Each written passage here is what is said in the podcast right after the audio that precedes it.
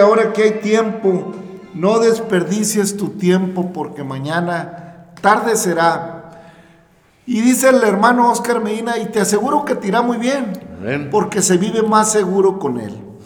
Bienvenida, bienvenido hermano, amigo, amiga, familia, paz de Cristo. Gracias por la oportunidad que nos da a través de este podcast. Este es su podcast de la voz apostólica una voz de esperanza. Gracias, gracias por la, pues por la oportunidad que nos da de compartir con usted un espacio, un tiempo por descargar este podcast. Y bueno, eh, hay tantas cosas que, que decir y hacer cada día que abrimos la palabra de Dios, pero eh, la idea es ir entrando en la palabra cada que podemos y ir buscando, como dice el canto, eh, esa conexión con Dios, esa conexión con el Señor a través del Espíritu Santo en su palabra de Dios.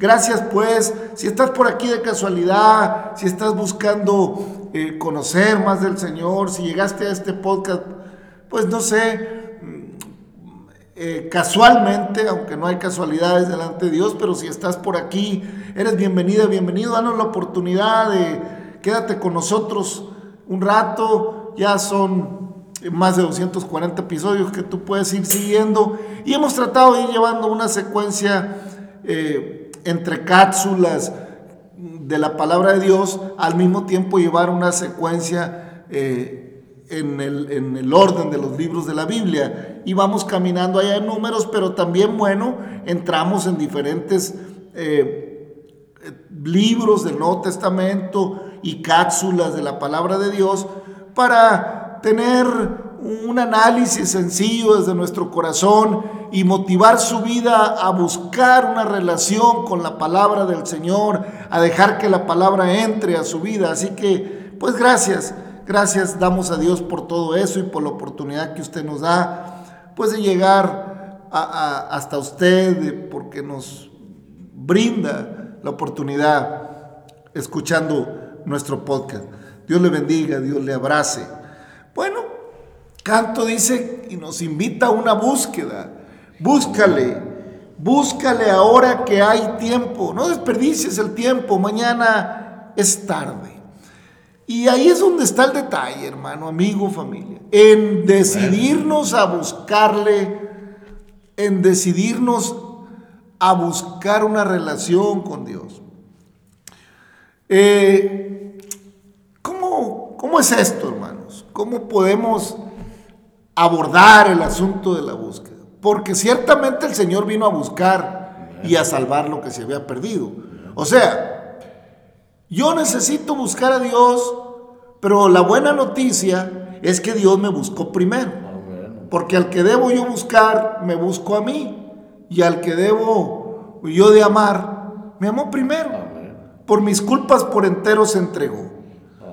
Y bueno, estando en esa situación, había entrado Jesús, eh, allá en el Evangelio según San Juan, el capítulo 12, pues narra eh, diferentes acontecimientos desde la unción de Jesús en Betania y su entrada triunfal a Jerusalén. Entonces los judíos estaban muy, muy inquietos porque Jesús había entrado a Jerusalén y la gente le había coreado sana, sana el que viene en el nombre del Señor, y cortaba ramas de, los eh, árboles o de palma o lo que fuera y las tendía al paso del Señor, el cual entró en un burrito, un pollino hijo de Ata que nadie había montado, y pues entró a Jerusalén, a esa entrada triunfal para el propósito de Dios, pero difícil para esa parte humana del Mesías. Una, una entrada triunfal porque está cumpliendo el Señor aquello para lo que fue enviado. Ah, pero hay una, hay una, no deja de haber una angustia en, en el ser humano, en el corazón, en la mente, porque lo que le sigue a esa entrada triunfal es sumamente complicado y, recordado por la humanidad hasta el día de hoy como la pasión de Cristo. Y ya estamos por llegar a esas celebraciones para el mundo. Pero más allá, hermanos, de recordar, más allá de, de, traer a la memoria ese acontecimiento histórico, religioso, como lo conciba, lo importante es que el Señor no estimó el ser igual a Dios como cosa que aferrarse, sino que en Getsemaní oró y dijo, si es posible que pase de mí esta copa, que pase, pero que no se haga mi voluntad, Padre, sino la tuya. Entonces, está entrando a Jerusalén y, y, bueno, le dice a Jerusalén, no temas, hija de Sión, ahí en el 12:15, no temas, hija de Sión, aquí tu rey viene montado sobre un pollino de asna. Y estas cosas no las entendieron sus discípulos al principio, pero cuando Jesús fue glorificado, entonces se acordaron de que estas cosas estaban escritas acerca de él y que se las había dicho. ¿Cuántas cosas están escritas de Jesús, hermano, que a veces no entendemos? ¿Cuántas cosas están escritas acerca de los tiempos que tampoco entendemos? ¿Y por qué no las entendemos? Porque el corazón no está buscando una relación con Dios. porque el corazón, hermanos, está distante. Los discípulos, eh, sí, en esa primera etapa de una relación con el Señor, pues fueron cautivados por la palabra de Jesús y, sobre todo por el llamamiento que Él les hizo. Y, al ver cómo, cómo el Señor se manifestaba con señales, con milagros, con sanidades, con, con, una palabra que nadie podía resistir a la hora que le daba cátedra a los escribas, a, los fariseos, a los sacerdotes. Bueno, pues era maravilloso. ¿eh? Digo, hablando en una comparación, pues la gente quiere andar cerquita del que, del que es popular, del que se ve que eh, terrenalmente hablando y muy humanamente hablando, del que las puede. ¿eh? El que va en la política, ah, cómo trae gente rodeándolo porque va a ser el alcalde, el presidente, el gobernador, lo que sea. Hablando de cosas muy terrenales, muy, muy terrenales. Entonces, eh, ahí andan a las pegadas. Pero los discípulos del Señor habían elegido bien. Digo, al final de, final de cuentas, pues conocían la palabra y estaban esperando en su corazón el Mesías. Y como que sí, como que no, pero pero a la hora de ver que el Señor se iba manifestando en Judea, en Samaria, y que hacía milagros en Jericó, y que hacía milagros por aquí, milagros, y oiga, y darse cuenta que le resucitó el hijo a la viuda de Naín, y darse cuenta cómo perdonaba pecados, y cómo sanaba a los ciegos, cómo limpiaba a los leprosos, y cómo daba cátedra del reino de Dios. Bueno, pues, pues estaban contentos, pero no entendían. Estas cosas no las entendieron sus discípulos al principio. Yo no sé, hermano amigo, especialmente amigo, que has oído de Dios y que no has entregado tu corazón al Señor. Y hermano, hermana, si tú que ya tienes un tiempo caminando o, que tienes poco tiempo y llegaste al camino del Señor, pues eh, en, alguna, en alguna predicación, eh, te evangelizaron en alguna visita familiar, eh, yo no sé, yo no sé, pero has andado con el Señor sin entender lo que el Señor dice. Porque los discípulos, pues no entendieron muy bien. Entró el Señor a Jerusalén, le dijo a, Jerusalén, no temas, hija de Sión, porque aquí que tu rey viene montado en, sobre un pollino, hijo de Ana, y se cumplió lo que estaba escrito en cuanto a la entrada triunfal. ¿eh? Y antes de entrar le dice el Señor, Jerusalén, Jerusalén, que mátalas a los profetas y apedreas a los que te son enviados. ¿Cuántas veces te he querido juntar como la gallina junta su pollito debajo de sus alas y tú no quisiste? Y Jesús lloró, versículo más corto de la Biblia. Entonces llora Jesús sobre Jerusalén y luego hace esa entrada donde la gente lo vitorea, Osana, Osana, el que viene, bendito el que viene en el nombre del Señor. Pero solamente bastó, hermanos, un una semana para que ya se voltearan y, y querían que el Mesías les hiciera una libertad literal del imperio romano, al estilo del hombre a la manera del ser humano. Quiere que Dios haga las cosas a su manera. Cuando el Señor ya les había dicho, mi reino no es de este mundo. Y mi reino no consiste ni en comida ni en bebida. Mi reino va más allá. Yo soy el reino. Amén. Dice el Señor. Porque yo soy el camino. Yo soy la verdad y la vida. Y mi reino no se limita a la tierra porque la tierra es un planeta flotando, no lo dijo así el Señor, yo lo digo, es un planeta, una roca flotando en medio del infinito, del universo. Pero mi reino traspasa la tierra. Amén. Porque en la casa de mi padre muchas moradas hay. Amén.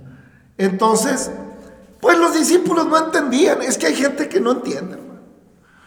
Eh, eh, muy bien el asunto. Dice, estas cosas no las entendieron sus discípulos al principio. Pero cuando Jesús fue glorificado, entonces se acordaron de que estas cosas estaban escritas acerca de él y de que se las habían dicho. Yo no sé hasta dónde ha entendido, amigo, amiga, usted la propuesta de Dios para el hombre. Yo no sé hasta dónde hemos entendido. No sé. No sé si ya entendió que Cristo resucitó al tercer día y ascendió al cielo. O nomás se quedó con la crucifixión y decidió verlo siempre en un madero sangrando. Yo no lo veo así. Yo lo veo glorificado, todopoderoso y espero con ansias Y, y, con anhelo en mi corazón que un día me levante. Amén. ¿Cómo la ve, hermano Navarro? Amén, hermano, así es. Gracias a Dios por un día más que nos permite. Y Dios lo bendiga, querido amigo oyente, que la paz del Señor se encuentre en su corazón, querido hermano, porque pues yo pienso que este espacio abarca pues bastante, ¿verdad? Porque el Señor no se equivoca. Es una bendición y con el Señor da bendición da en abundancia. Así es, hermano. Yo realmente, pues es que, pues se vive más seguro con Él. Así es el canto y claro que estamos segurotes al 100% de que con Él estamos seguros. O sea, ya caminamos mucho tiempo en el mundo y, le buscamos, pues, tres pies al gato y mangas al chaleco y no la hallamos. Y en Cristo estamos completos. ¿Por qué? Porque en Él vamos a su palabra y ahí viene todo. Ahí está todo lo que el ser humano necesita saber y conocer. Con decirle que pues, no, no quiero decirle que no lo haya visto, porque a lo mejor ya usted ya vio ahí donde le está diciendo cómo debemos sonarnos la nariz. Fíjese, detalles que uno cree que son sencillos, que no, ni en lo más mínimo el Señor escatimó nada. Aquí está. Esta es mi palabra y es viva y es eficaz. Y así podrá el hombre ir caminando y haciendo sus ideas y experimentos y todo. Pero si no caminamos con Cristo, usted está inseguro, hermano. Amén, amén. Y, la inquietud es esa, hermano. Ese es, ¿usted ha entendido ya el llamado del Señor? ¿O solamente está con la entrada triunfal del Señor a su vida? Solamente ha entrado el Señor a su vida, pero todavía no ha entendido para qué. O sea, tenemos que hablar un poquito metafóricamente, hermano. ¿Eh? Porque el Señor vino a buscar y a salvar lo que se había perdido. Está a la puerta de nuestra vida, hermano. Amén. Entonces la gente a veces cree que ya entendió. Pues entendió que fue, porque es muy famosa su crucifixión. Se habla mucho de su pasión y de su crucifixión y de su resurrección. Y después, después de eso, ¿qué sigue?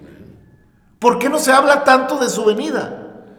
¿Por qué hablamos tanto de la resurrección y no hablamos que ascendió al cielo y que volverá? Amén, amén. Por eso, ¿hasta dónde hemos entendido? Si usted cree en Dios de una manera genérica y lo contempla en una cruz y para usted la cruz tiene mucho valor yo le digo en esta hora que la cruz es un instrumento de muerte. Amén. De maldito. Porque a los más, a los peores los ponían en una cruz. Al que hacía cosa de, muerte, pero ahí por otras cosas, pues yo creo que a ese le cortaban la cabeza o no sé qué le hacían. Pero al que era lo pesado de lo pesado, a una cruz. Amén. De maldito. Porque era un sufrimiento terrible, espantoso ser crucificado.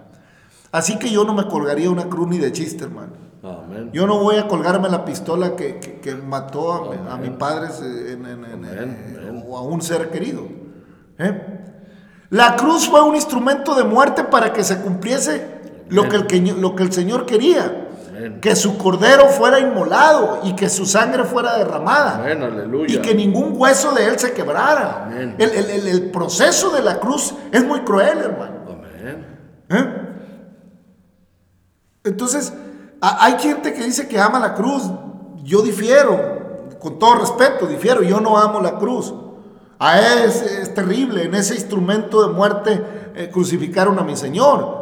Sé que tenía que pasar por ahí, pero él mismo, él mismo en algún punto de, su humanidad dijo, si es posible que esto pase de mí, pues que pase, pero pues he venido a, hacer tu voluntad, Señor. ¿Eh? Pero a veces nosotros así somos en esa parte humana. Todo es para darnos ejemplo, el Señor. Señor, pues no será posible que, que, que, nomás puras maduras. Hermano, ¿qué tanto hemos entendido? Por eso es la pregunta. ¿Qué tanto hemos entendido la humanidad? ¿Qué tanto hemos entendido la obra de Jesucristo? ¿Qué tanto hemos entendido qué quiere Dios para nosotros? Porque el Señor amó de tal manera al mundo que dio a su Hijo único para que todo aquel que en él cree no se pierda, mas tenga la vida eterna. Amén. ¿Y qué he conocido? San Juan 3:16, oiga, es raro. Cualquier iglesia que usted vaya de la nominación que sea, va a tener eh, muy, muy grabado 3:16.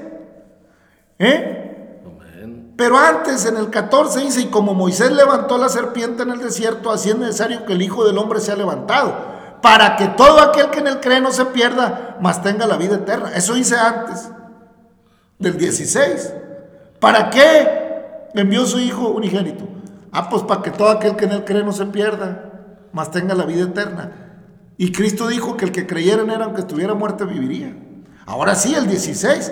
Porque de tal manera amó Dios al mundo que ha dado a su Hijo unigénito para que todo aquel que en él cree no se pierda, mas tenga la vida eterna. Pero luego el 17 dice, porque no envió Dios a su Hijo al mundo para condenar al mundo, sino para que el mundo sea salvo por él. Y el 18, el que en él cree no es condenado, pero el que no cree ya ha sido condenado por cuanto no ha creído en el unigénito Hijo de Dios. Y esta es la condenación, que la luz vino al mundo y los hombres amaron más las tinieblas que la luz porque sus obras eran malas. Porque todo lo que aquel, todo lo, porque todo aquel que hace lo malo aborrece la luz y no viene a la luz, para que las obras no sean reprendidas.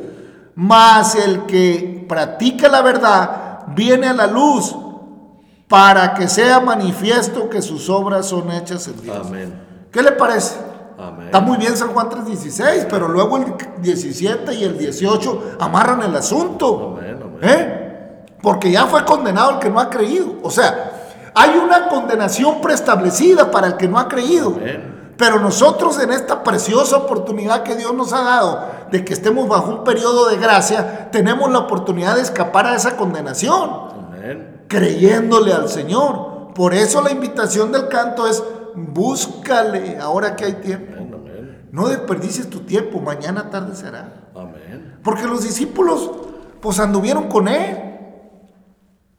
Le- se gozaron con Él. ¿Hasta cuándo entendieron? Hasta que fue glorificado. Entonces, hay que seguir el proceso de Jesús. Amén, amén. No hay que quedarnos con la pura crucifixión. ¿eh? No hay que amar la cruz. Hay que amar al que estuvo en la cruz y Amén, resucitó. amén, no, a la cruz. ¿A la cruz para qué, hermano?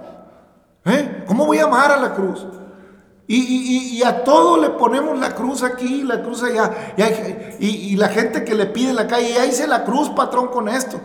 No, hermano, no ande haciendo cruces. Créale al que le amó primero.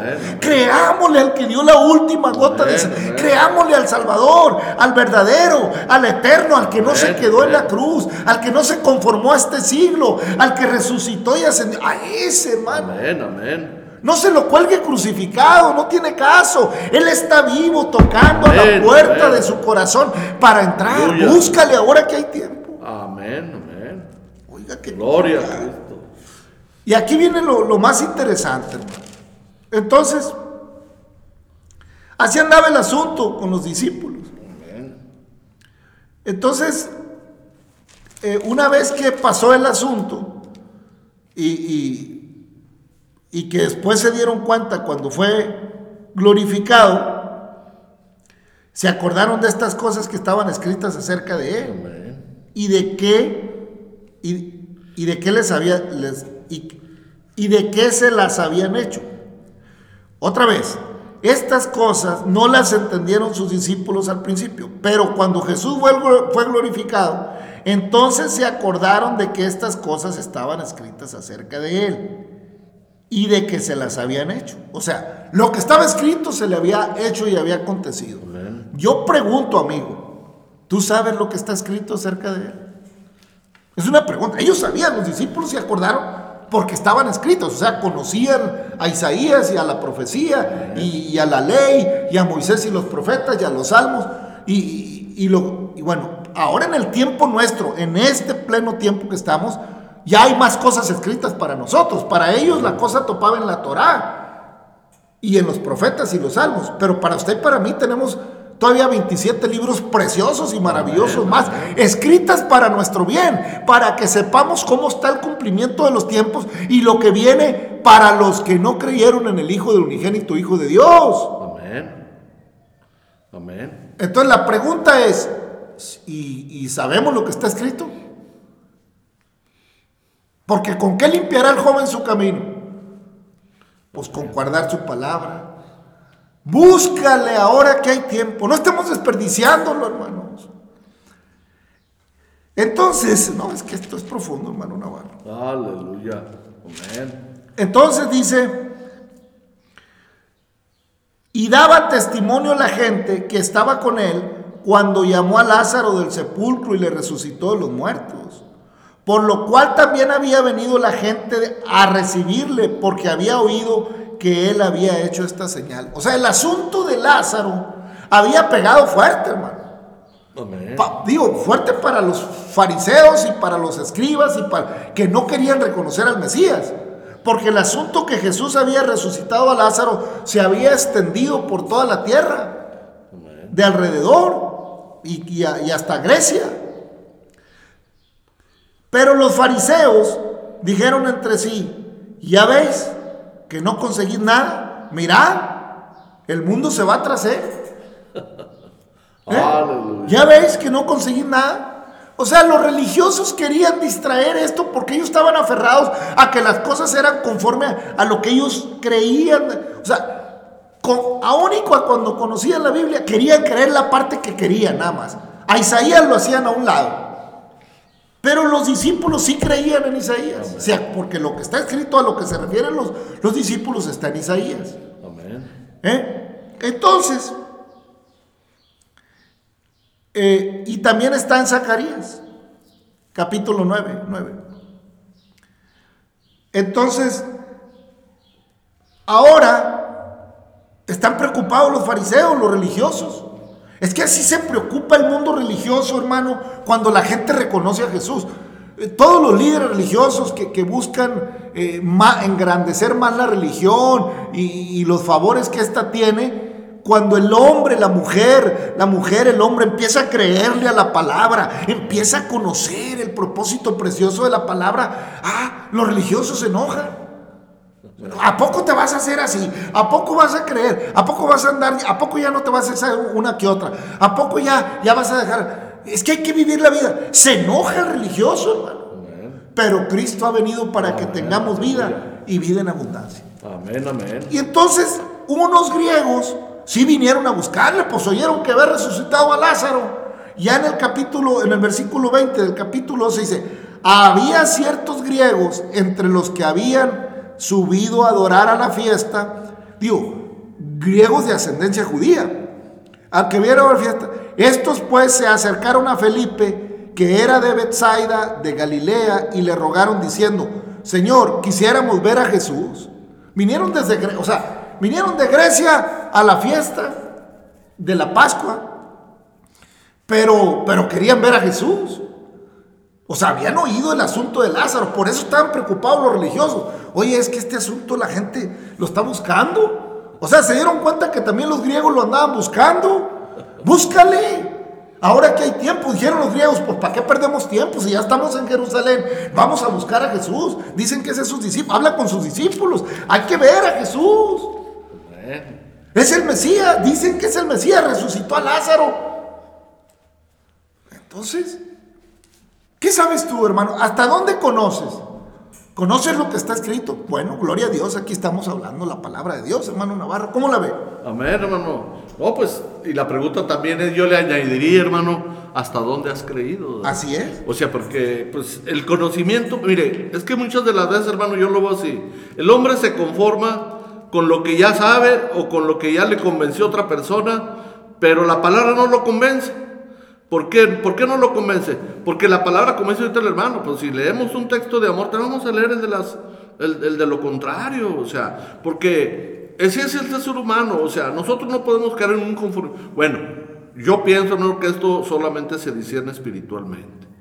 Porque si leemos la palabra carnalmente, no le pedimos al Señor, o sea, la dirección, le pedimos perdón, nos humillamos y y queremos conocerlo, así como estos personajes, que querían conocerlo. Claro que eso es lo que a nosotros nos inquietó. Así yo lo quiero conocer, quiero saber. Ah, pues métete a la palabra. Métete a la palabra y, y ora y ayuna y pídele a Dios, humíllate. Si no hacemos eso, hermano, la palabra este, del Señor no va a llegar a nuestro corazón. O sea, yo pienso que si le abrimos el corazón completamente y queremos saber de Él, claro que el Señor nos va a revelar. ¿Por qué? Porque Él tiene mucho más que dar. Él no da el Espíritu por medida. Él nos da manos llenas. Pero si el corazón está medias, medias tintas de que, pues sí creo, oye, pero acá, no, es que ahí no hay pero. O creemos o no creemos, hermano. Amén. No, los griegos dijeron de aquí somos. Amén. ¿Eh? Habían venido a adorar a la fiesta. Estos pues se acercaron a Felipe, que era de Bethsaida y, a Galilea, y de Galilea, y le rogaron diciendo, le rogaron, ¿eh? Le- y no eran cualquiera, estoy seguro que no eran cualquiera. Le rogaron, Señor, y le dijeron, Señor, quisiéramos ver a Jesús. ¿No quisieras ver a Jesús en tu vida, hermano? ¿O prefieres verlo, este, ¿cómo se dice? ¿Lo prefieres ver es- ejemplificado, descrito o representado en un madero ensangrentado con una corona? ¿Así lo quieres ver? ¿No quieres ver a Jesús? El de la gloria, el de la honra, el de la alabanza, el de la adoración. ¿No quieres ver al que, al que siendo Dios se hizo hombre y en la condición de hombre fue hasta la muerte y muerte de cruz? Pero resucitó al tercer día, gloria a Dios. Aleluya, amén, amén. ¿Eh? La muerte no lo pudo. ¿Dónde está muerte tu victoria? ¿Dónde está muerte tu aguijón y sepulcro tu victoria?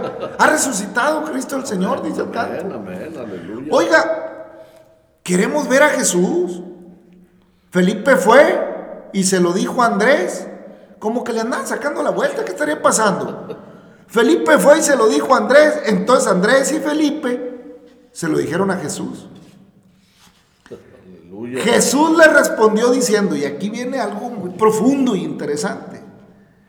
Jesús le respondió diciendo, ha llegado la hora para que el Hijo del Hombre sea glorificado. Aleluya. O sea, le dicen, te andan buscando los griegos. Entonces dice Jesús, es que ahorita no, todavía no me van a ver, porque ha llegado la hora que sea glorificado. Amén. ¿Eh? Porque, pues, es de llamar la atención. Le dice, oye, te andan buscando los griegos. ¿Quiénes eran estos griegos? Pues no sé, no, no tenemos más detalles. El asunto es que yo creo que, pues, era un grupo más o menos y, y algo, porque Jesús dice, de cierto les digo, Jesús les dijo, ha llegado la hora para que el Hijo del Hombre sea glorificado, porque ya me empiezan a buscar. Y conociéndolos, van a querer, eh, a lo mejor, eh, hacer algo conmigo, honrarme ahorita, pero yo tengo que cumplir lo que vine a cumplir. Me van a querer honrar, o sea, pero tengo que ser glorificado. Amén, amén. ¿Eh? Entonces, el Cordero de Dios tiene que pagar por el pecado del mundo. aleluya. Todavía no puedo ver, no los puedo atender, porque voy a pagar el precio que deben. Amén. No los voy a atender. Digo, estoy parafraseando, amigo, hermano.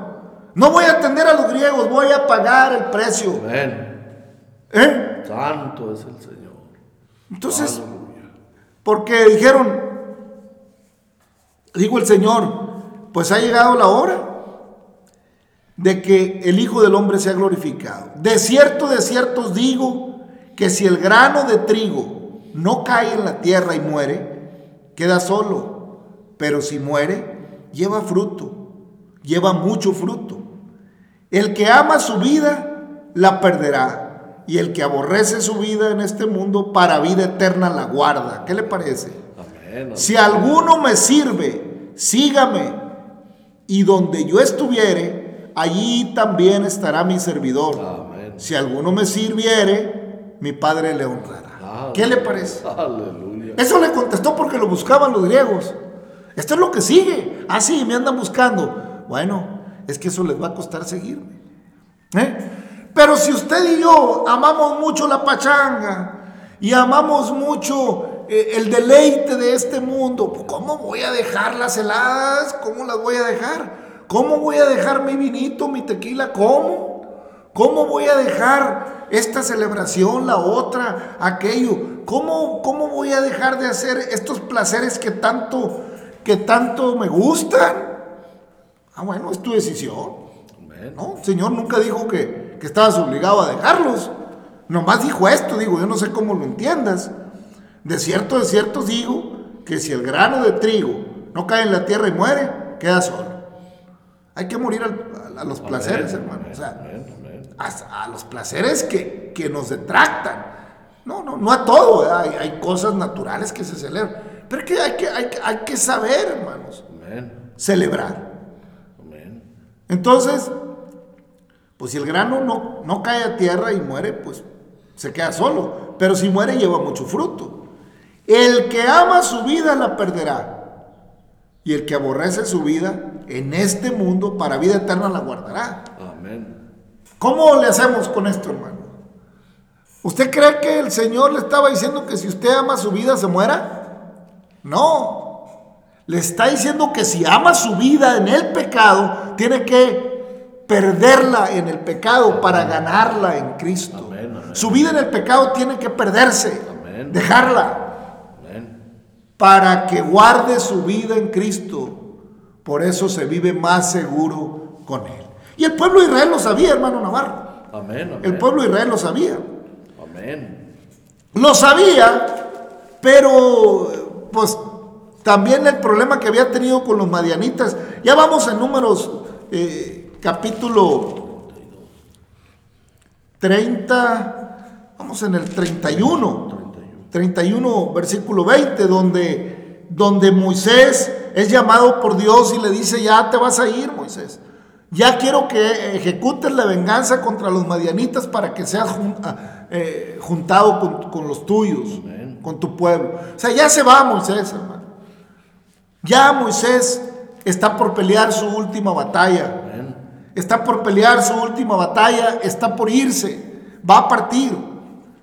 Pero había que vengarse con los madianitas, porque los madianitas habían buscado el mal para Israel, los querían eliminar. Eh, su rey había mandado llamar al profeta falso de Balaam para que los maldijera y Dios no se lo permitió. Y bueno, aquí es donde paga el precio Balaam, hasta aquí llegó. Entonces, eh, eh, en los madianitas había, y Balán había engañado al pueblo y llevándolos en, en una, en una seducción y habían fornicado y adulterado eh, y habían caído en la idolatría y la fornicación con los madianitas. Y, Dios eh, estaba eh, por quería que los madianitas eh, fueran eliminados porque iban a ser un aguijón para Israel. Y eso fue lo que estuvimos vi- eh, leyendo en, el- en- en la ocasión anterior. Ahora estamos en el versículo 20 del capítulo 31 que sigue diciendo, eh, en el 21, y el sacerdote Eleazar dijo a los hombres de guerra que venían de la guerra, que venían de la guerra, esta es la ordenanza de la ley que Jehová ha mandado a Moisés. Ciertamente el oro y la plata, el bronce, hierro, estaño, plomo, todo lo que resiste el fuego, por fuego lo haréis pasar y será limpio. Bien que en las aguas de purificación habrá de purificarse y haréis pasar por agua todo lo que no resiste el fuego.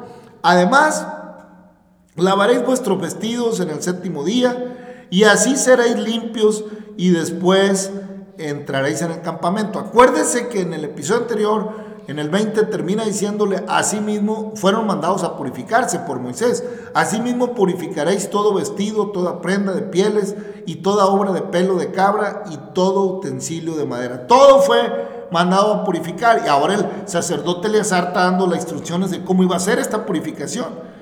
Entonces le- les, les da lo que se tiene que quemar al fuego y lo que se tiene que pasar por el agua. Y Jehová habló a Moisés diciendo, toma la cuenta del botín que se ha hecho, así de las personas como de las bestias, tú y el sacerdote Eleazar y los jefes de los padres de la congregación, y partirás por las mitades el botín entre los que pelearon, los que salieron a la guerra y toda la congregación. Y apartarás para Jehová el tributo de los hombres de guerra que salieron a la guerra, de 500, uno y así de las personas como de los bueyes, de los asnos y de las ovejas.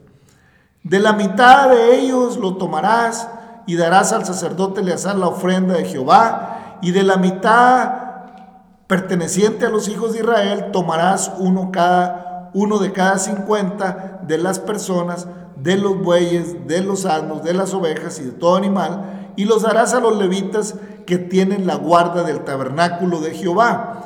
E hicieron Moisés y el sacerdote Eleazar como Jehová mandó a Moisés. Y fue el botín, el resto del botín que tomaron los hombres de guerra, 675 mil ovejas, 72 mil bueyes y 60 mil, 61 mil asnos. En cuanto a personas eh, de mujeres que no habían conocido varón, eran por todas 32 mil. 32 mil mujeres fueron respetadas, hermano. Y la, y la mitad, la parte de los que habían salido a la guerra, fue el número de 337 mil 500 ovejas. Y el tributo de las ovejas para Jehová fue 675. De los bueyes 36 mil y de ellos el tributo para Jehová 72. De los asnos 30.500 y de ellos el tributo para Jehová 61. Y de las personas 16.000 y de ellas el tributo para Jehová 32 personas. Y dio Moisés el tributo para ofrenda elevada a Jehová al sacerdote Eleazar, como Jehová lo mandó a Moisés. Y de la mitad para los hijos de Israel que apartó Moisés, de los hombres que habían ido a la guerra, la mitad para la congregación fue de las ovejas 337.500, de los bueyes 36.000 y de los asnos 30.500 y de las personas 16.000. Y de la mitad pues para los hijos de Israel tomó Moisés uno de cada uno de cada 50 así de las personas como de esos animales y lo dio a los levitas que tenían la guarda del tabernáculo de Jehová como Jehová lo había mandado a Moisés. Hasta el versículo 47, ahí me quedo. Bueno, hermano, estamos viendo la repartición del botín. Moisés ha ganado la guerra contra los madianitas y bueno, como suele suceder, los que habían ido a la guerra no hicieron la guerra tal y como se los habían instruido, sino que les pareció bien, eh, pues, dejar vivas a las mujeres, a pues se trajeron niños, mujeres, total que fue, no ejecutaron la orden como se les dio. Y es que siempre, hermanos, a veces eh, la parte humana nos gana y nos cuesta trabajo ejecutar la orden que Dios nos da. A los, a los que fueron a la guerra, pues no, no, no, no cumplieron cabal. Tuvo que Moisés y el Moisés y Eleazar, el sacerdote, terminar el asunto y, bueno, respetar la vida de aquellas mujeres que, no habían conocido varón, porque Dios es justo, hermano. Dios es justo. Y tuvieron que, tristemente, pues terminar aquello. Había que sacrificar a, todos los varones porque estos iban a ser aguijones para los ojos de Israel, se, iban a crecer. O sea, tiene un... Es duro de entender a veces en el contexto de nuestra vida. Pero si nos ubicamos en el tiempo en que esto se está dando, era necesario, hermanos, porque ahí o eran ellos o eran los madianitas. ¿Eh? Y entonces las mujeres que se les preservó la vida harían vida con Israel y tendrían hijos en Israel y bueno, tendrían apego y arraigo con Israel y desde luego no tenían capacidad de guerra contra Israel. Ese era la, el asunto, hermanos. No, todo Dios lo pone, hermanos, para que el pueblo no sufra las consecuencias después. Pero el pueblo, hermanos, una tras otra eh, cometía errores. Y no era poco el botín. Vea todo lo que trajeron de Madián. Ya hablamos de los cientos, miles de animales y el orden que Dios establece de cómo esto se tenía que repartir. Y se hace una repartición hasta el versículo 47, eh, pues eh, vemos cómo, cómo se va repartiendo todo el botín y se está respetando lo que se le tiene que dar a los levitas porque ellos son guardas del tabernáculo y ellos por, por, consecuencia no pueden salir a las tareas eh, diferentes que hace el pueblo y ellos tienen de parte de Jehová botín en todo y son sostenidos eh, justamente porque ellos están dedicados al tabernáculo, a que el tabernáculo no falte el aceite, a que en el tabernáculo no se envejezca aquello, no se envejezca, que el tabernáculo tenga siempre, hermanos, eh, lo que Dios ordenó a Moisés para la adoración y la presentación de los sacrificios y lo que Siempre tiene que estar listo el tabernáculo para adorar a Jehová. Amén, amén. Es el trabajo de los levitas, hermano. Y también por la familia sacerdotal, tenía que recibir de parte de Jehová, se encargaba.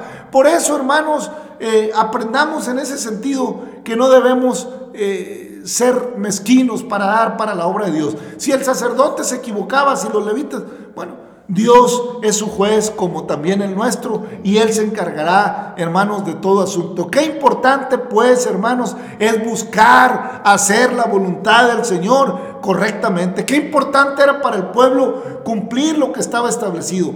Qué importante es buscar al Señor mientras pueda ser hallado, hermano Navarro.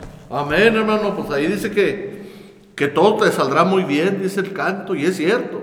O sea, el problema es que a veces dice el ser humano, bueno, a mí me ha tocado oír, se lo comento porque pues viene al, al punto de que, no, pues sí, lo tres me ayudó, pero ahora no me ayudó y que a veces me ayuda, a veces no. No, mire, lo que pasa es que somos variables nosotros. El Señor no es variable, o sea, el Señor ya todo lo puso y dice que Él siempre va a estar con usted. Lo que pasa es que a veces por el momento, a lo mejor no necesitamos aquello que estamos pidiendo, o sea, porque somos a veces hasta necios en el pedir, en el decir. O sea, si nosotros sabemos claramente que Dios conoce mi... ¿Por qué? Porque Él nos hizo. Él sabe perfectamente bien de lo que usted y yo tenemos necesidad. Amén. Te damos gracias, Señor, porque tú conoces todas las cosas y has permitido, Señor, que, que, encontremos esa relación contigo. Eh, bendice a nuestro amigo, amiga, hermanos que escuchan. Concédele, Señor, que podamos eh, alcanzar todas las promesas preciosas que están puestas para los que aman tu palabra y la hacen en el nombre de Jesucristo. Toca el corazón de cada persona, de cada amiga, amigo que descarga este podcast. Bendice tu iglesia, tu pueblo de Israel. Obra misericordia en la humanidad, Señor, en el nombre de Jesucristo. Gracias por tu palabra. Familia, amigo. Dios le bendiga. Hasta mañana.